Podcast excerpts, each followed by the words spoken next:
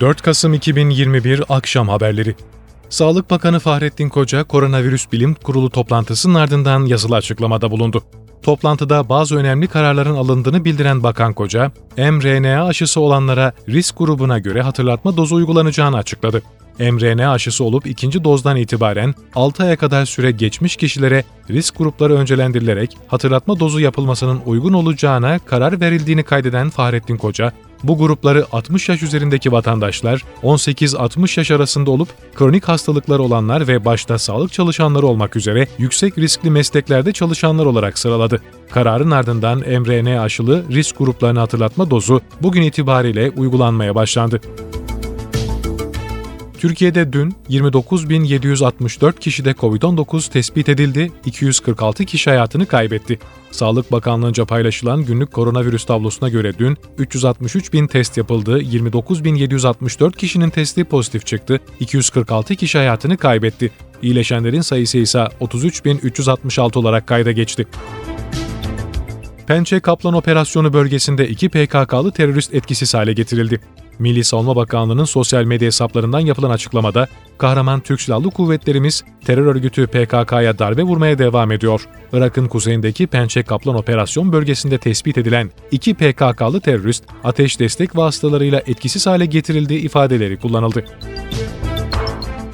İstanbul İl Jandarma Komutanlığı TEM Şube Müdürlüğü ekiplerince YPG, PYD silahlı terör örgütüne gerçekleştirilen operasyonda 5 şüpheli gözaltına alındı. Ekiplerin yaptığı çalışmalar ve yakın takiple yakalanan örgüt mensuplarının da itirafları doğrultusunda Küçükçekmece, Bağcılar, Başakşehir ve Gazosmanpaşa'daki 5 ayrı adresi eş zamanlı operasyon düzenlendi. Operasyonda 5 şüpheli gözaltına alınırken çok sayıda örgütsel doküman ve dijital materyal ele geçirildi. Türkiye'den yasa dışı yollarla Yunanistan'a geçmeye çalışan 4 FETÖ üyesi hudut kartalları tarafından yakalandı. Edirne'de görev yapan hudut kartalları Türkiye'den Yunanistan'a yasa dışı yollarla geçmeye çalışan 4 kişi yakaladı. Yapılan incelemede yakalanan şahısların FETÖ terör örgütü mensubu olduğu belirlendi.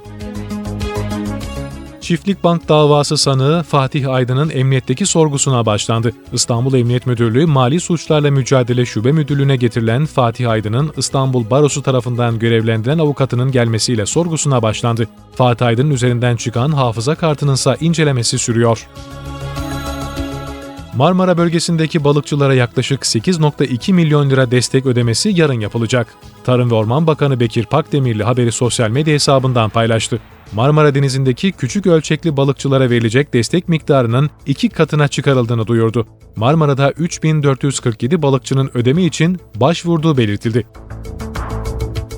Muğla Marmaris'te 29 Temmuz'da başlayan daha sonra Bodrum, Köyceğiz, Milas, Yatağan, Kavaklıdere, Menteşe ve Seydi Kemal ilçelerinde çıktıktan sonra 12 Ağustos'ta söndürülen yangında zarar gören ormanlık alanlarda çalışmalar devam ediyor.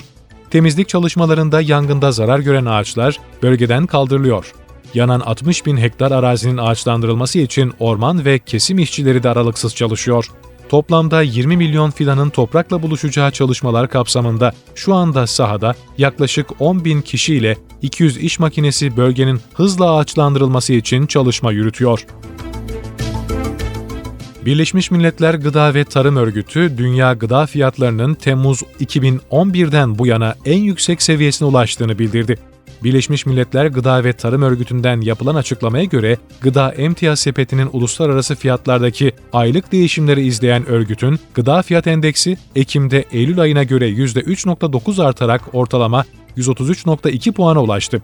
Dünya Gıda Fiyatları Barometresi Temmuz 2011'den bu yana en yüksek noktaya çıkarak yeni bir zirve yaptı.